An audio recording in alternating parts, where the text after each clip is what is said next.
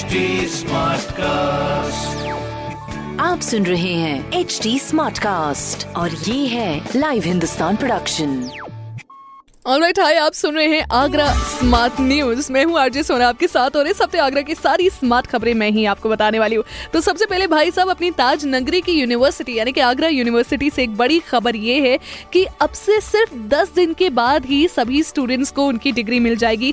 काफ़ी टाइम से जो डिग्री है, वो टल रही थी। तो मेरे हिसाब से ये काफ़ी बेहतरीन बात है और स्टूडेंट्स खुशी मना लो यार।